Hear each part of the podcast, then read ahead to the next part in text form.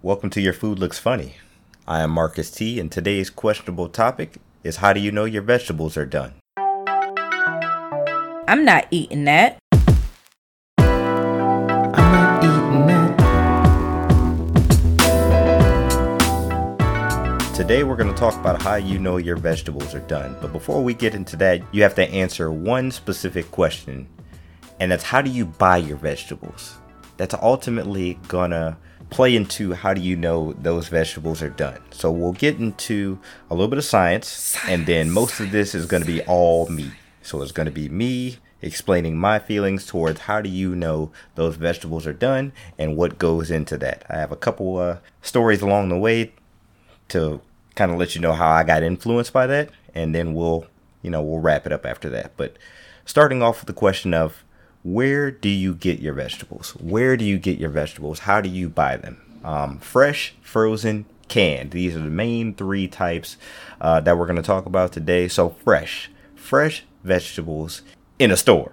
Fresh vegetables in a store aren't of the same quality that you would get at, say, a farmer's market. So, if you get fresh vegetables in a store, you're getting something that's probably going to be a few days to a week old. That that's just reality. If you get fresh produce from a store, so your local grocery store, Kroger, Publix, whatever you have in your local area, chances are they had to pick it early before they shipped it to that store, which means it wasn't at peak ripeness anymore by the time you got it. By the time you got it, it lost some nutrients along the way. The nutritional value isn't as high as, say, a uh, a frozen or a canned. We'll get into those in a second, but still kind of on the fresh subject. So fresh vegetables in a store, chances are they were a week old or you know at least a few days old and they weren't up to full nutritional value simply because they had to be picked early in order to get to you uh, in the right ripe state and by ripe state that just means the the colors of the flesh uh, the the texture of the of the actual vegetable or fruit, eh, if you want to lump those in together, but the texture of it itself. And uh, I'll give you a good example. You ever go to the store and get an avocado, right? And you're you're feeling through the avocados, and they'll be like rock hard, like a baseball. That's because they had to be picked so early because they have such a quick ripening point that by the time they're of a state that you can eat them in, they've gone from rock hard like a baseball to just right for a couple days to overly mushy and now you got to make guacamole out of them. That's that's what I'm talking about. With most vegetables, they're picked just like that. They're picked before they've actually become what you're going to eat a week later. So keep that in mind when you get these vegetables from the store what they've gone through in order to get there. Now, on that same uh, switch, we will go to fresh produce that you get from a local farmer's market or that you grew yourself in the backyard. This would be the ideal produce to get.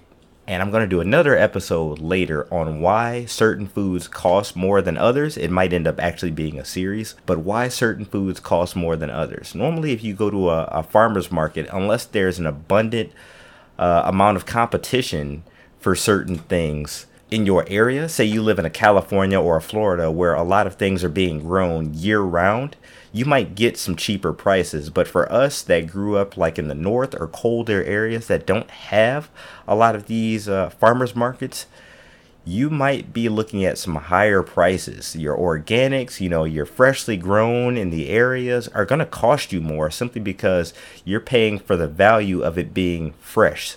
Just like I talked about with the produce that's picked and you get in the store that's been shipped there and took time to travel, that stuff that you get at the farmer's market is at most a day or two old. So it's going to be fresher. The nutritional value is going to be higher, but you don't have to worry about the texture being different. And I have an episode about texture issues that kind of deals with what you're getting when you get something frozen or canned versus when you get something that's fresh. So, fresh produce that you get from a farmer's market or that you grew yourself is at peak nutritional value and peak ripeness. That way, you didn't have to wait for it to travel to you and lose some of that value that you would have lost out of a store. So, farmers market prices, like I said, I will get into later of why in detail they're they're higher normally if you don't live in an area that has you know great growing seasons like i said a california or a florida but moving from the fresh produce to the frozen and canned so frozen and canned produce go through a process of being picked at peak ripeness. So it's going to be of a higher nutritional value because it's picked at peak ripeness and then immediately blanched, which is cooked in like a hot water or a hot liquid, and then immediately flash frozen or put in a preserving liquid in the case of canned uh, vegetables. So these things have already been partially cooked. Keep that in mind. Frozen and canned vegetables and produce have already been partially cooked. Remember that. Fresh produce is of a raw state, frozen and canned has already had some sort of cooking process done to it before you cook it. So now that we've gotten through how do you buy it and what state it comes in, we'll get to how it's going to be after you've actually cooked it. So, the process of cooking vegetables can vary greatly depending on what you're cooking, but I'll focus on a couple specific ones that most people have dealt with, especially in you know the United States and probably most countries. But here we go. Uh, broccoli. So broccoli and green beans are two that I'm going to kind of touch on simply because they're green, you know, vegetables that a lot of people have dealt with and that I've seen abused in many ways. Now, if you go to a restaurant and you get broccoli, how many times have you ordered broccoli or green beans for that matter, and they've been completely different than you had at a different restaurant? Think about that for a second. You got broccoli at one place, it was like super hard, like they barely put any cooking time into it. Or you went to another place and you had these little green specks of florets that had dropped everywhere because they overcooked it. It was mush, you know? You can kind of mash through it with your fork. I'm not eating that. Vegetables aren't meant to be done like that, okay? Don't abuse your vegetables. That sounds like a PSA right there. Public, public service, public, service public, announcement. Don't kill your vegetables. They need life. They need to give you life. The nutritional value that you get out of those vegetables is essential. Essential. You don't want to over overly abuse them by overcook them. So back to my point here about cooking those vegetables versus getting them in a restaurant. In a restaurant, you get what they give you, okay? You get what they give you. When you cook those at home, you have a little bit more control over this. Cooking a fresh vegetable is in a raw state. So if you got it from the produce section in the store or you got it from a farmer's market, it's in a raw state. It has had no previous cooking before you have touched it. First of all, you need to wash it off. Let's start there. You need to wash it off. I know more people that will argue with me, and we've just recently had this conversation that will argue with me about why you need to wash raw meat, raw chicken, but they won't talk about why you need to wash vegetables. Please wash your vegetables. They dirty. They dirty. Just wash them off, please. But I digress. You need to wash your vegetables and then cooking them from a raw state depending on how you do it. But with broccoli or green beans, a very simple way that a lot of people would do it is steam or boil. So if you steam or boil your broccoli or green beans, you need to preserve the uh, the texture of it. So it needs to be crispy. Okay, you need to still have some bite to your green beans or your broccoli, but you don't want it to be so hard that you have to cut it with a knife. Okay, you should be able to bite through it nice and clean, nice and clean. So with broccoli and green beans, normally you can take them from a raw state, drop them in a pot of boiling water for about 30 seconds. You'll take that out and then you'll drop it right into an ice bath. So some ice cold water in order to stop the cooking process. If you don't stop the cooking process with those green vegetables, they're going to turn dull in color. So you still want that bright green color out of it, that nice vibrant green. So you drop them into that cold water. You keep it that nice bright green color and also you stop the cooking process. If you leave it out, they're going to lose that color. They're going to continue to cook. It's just like we talked about with steak in the last episode. you leave it out to continue cooking on purpose with steak, but with vegetables, you want to stop that cooking process so that you can move further with it later. Now, with green beans, you could eat it immediately, but with green beans and broccoli, you're normally going to save it to cook you're normally going to save it to eat later with another portion of your meal. And vegetables cook a lot faster than normally your protein or your starch would. So you can cook it ahead of time with that 30 second blanching and then shock it in that ice water and then continue cooking it once the rest of your meal is about done. For instance, we'll take green beans, you've blanched and shocked them, you get a hot pan, a little bit of fat, which is uh, your oil or your butter, and then you'll you'll add those green beans to that hot pan in order to saute them to get a little bit more of that crisp texture on the outside along with some flavor from those oils or butters and you can season it along with that. So knowing those vegetables are done is based in the steps that you're going to use to cook them but again breaking down with two examples of the green beans and broccoli blanch shock, and then saute later is a good method from that. Now, you can eat them specifically from the boiling water or from, you know, a steam state, but for the example that I'm giving, you're blanching, shocking, sauteing for more texture. Uh, a story going back to some of my picky backstory when I was a kid eating lunch in the cafeteria, eh, normally the vegetable quality that you get at school was not of the greatest. Okay. And sometimes I would just find myself staring at the vegetables on my tray for a good 10 minutes until I realized that I don't want to eat those. I'm not eating that. So one day, my gym teacher, who was really cool when I was in elementary school, Mr. Teagarden, Mr. Teagarden came over to me and he saw that I didn't want to eat the vegetables. He said, Hey, this is a little method that I've taught myself on how to get my vegetables in without having to dwell on it too much.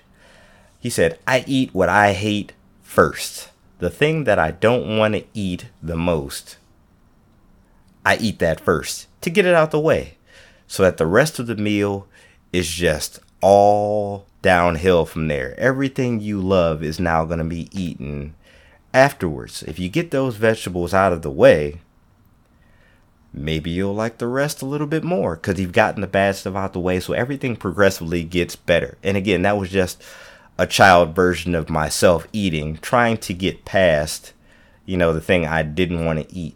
But it wasn't because I didn't like vegetables. It's just that I didn't like the way the vegetables were made.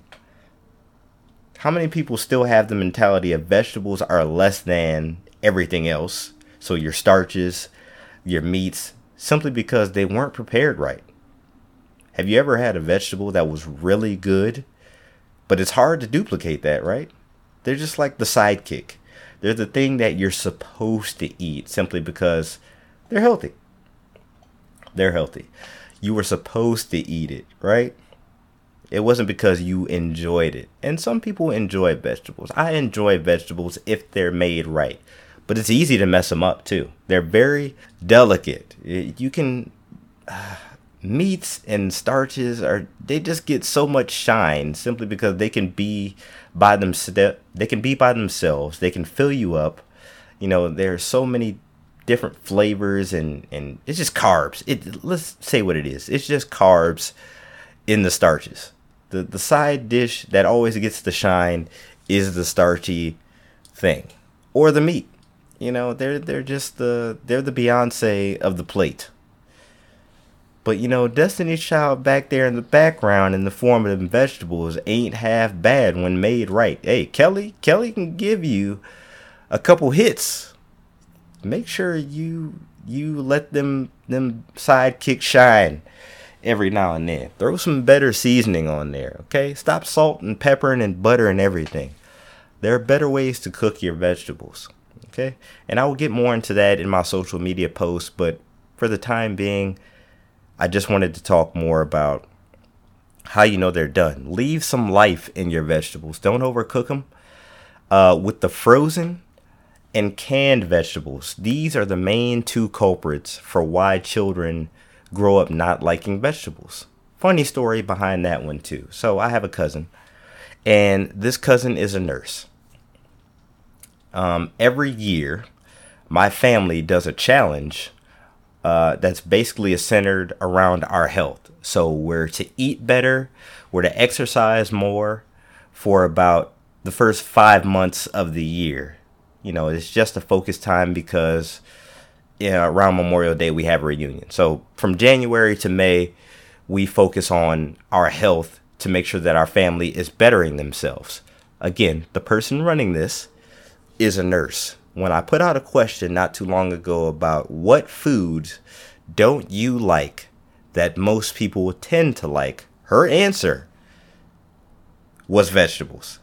The nurse didn't like vegetables. I asked her, Is there a specific type of vegetable you don't like? She said, Nope, all vegetables in general. She'll eat them strictly for health reasons, but it's not for an enjoyment factor. That's what I was talking about previously. Most people just think of vegetables as a healthy necessity to your diet, but not an enjoyable part of your daily meal. And it's sad that they've gotten that reputation. Okay? But they they just need a they just need a better rap. They just need a better form of cooking. So start at home. Try something different than just steaming your vegetable or boiling it and then tossing it with a little bit of salt, pepper, and butter. There's more to it than that. There are different vegetables that can be fried. Obviously, that's going to take away from some of the health, but they can be fried. You know, they can be pureed. And that's not just potatoes. You don't have to just do mashed potatoes all the time. There are different vegetables that can be purees and give you different forms of vegetable to incorporate. A lot of people like to take zucchini and squashes and turn them into like uh, spaghetti noodles. Think outside the box more like that. There's more to your vegetables than just eating them because you want to be a little bit healthier or you want to have that third item on your plate. So, more about the frozen and canned vegetables. Simply, they're just not going to give you the same texture as a fresh vegetable. They might be nutritionally better, as we talked about before, but they won't give you the same texture. So, feeding yourself and your children frozen and canned vegetables is going to take away from the diversity that you can get out of a fresh one. Keep that in mind with your vegetables. Oh, another good story about uh, thinking outside the box with your vegetables. So, Brussels sprouts, they have a bad reputation. I know this. Brussels sprouts are just now starting to get a little bit of popularity back, but here's a story about Brussels sprouts that kind of changed my perspective on them. I'd already kind of liked them because I'd had them fresh. Uh, we have them on our restaurant menu. They're fried. We drop them straight in the deep fryer from raw. We take them out, let them drain a little bit, toss them with a uh, toss them with some sriracha, some honey, some blue cheese, and some bacon. Try that out. Trust me, if you like those things, you'll like this. Man, that sounds good. Uh, but we took some Brussels sprouts, and my chef goes, "I want you to shred them and use them to make coleslaw." And for some reason, that didn't compute with me. Brussels sprouts for coleslaw? But then I thought about, hey, Brussels sprouts are basically baby cabbage. And coleslaw is normally made out of cabbage. So why not use Brussels sprouts for it? But it gives it a finer texture. It almost gives it a southern feel to it. And I'm all about southern food. I spent eight years in Atlanta. And a lot of my influences just come from southern roots of cooking. But using Brussels sprouts as coleslaw was something so simple that I felt like, how did I overlook this? How did I overlook this? And taking more simple vegetables and turning them into something else that you wouldn't have originally thought of, but it didn't take a lot of effort to do it. And just thinking outside the box a little bit more can brighten up your dishes that much more. So, how do you know your vegetables are done? When they still have life. They still have life. Okay? That's fresh, that's frozen, that's canned. Fresh and frozen, sorry, Fresh vegetables are from a raw state, frozen and canned, have already been partially cooked, so you don't need much more cooking out of them, but they will give you more nutritional value normally than a fresh item from that same store. Okay? So that's about it for today on my rant on that. Vegetables are a part of your meal, they're not just a part that you need because they're healthy. Okay? On the next episode, I'm going to get into the flavor rules. Okay? The flavor rules are a series that I'm going to do about what makes sense when you cook. All right, so stick around for the flavor rules in the next episode. Appreciate you listening to this one. Follow me on social media at YFLF Podcast. That's YFLF, as in Your Food Looks Funny, on Instagram and Twitter. Also, look at my fan page on Facebook, Your Food Looks Funny. And uh, comment, subscribe. Let me know any other topics that you would like to hear about. And I'll check you guys out on the next episode. All right.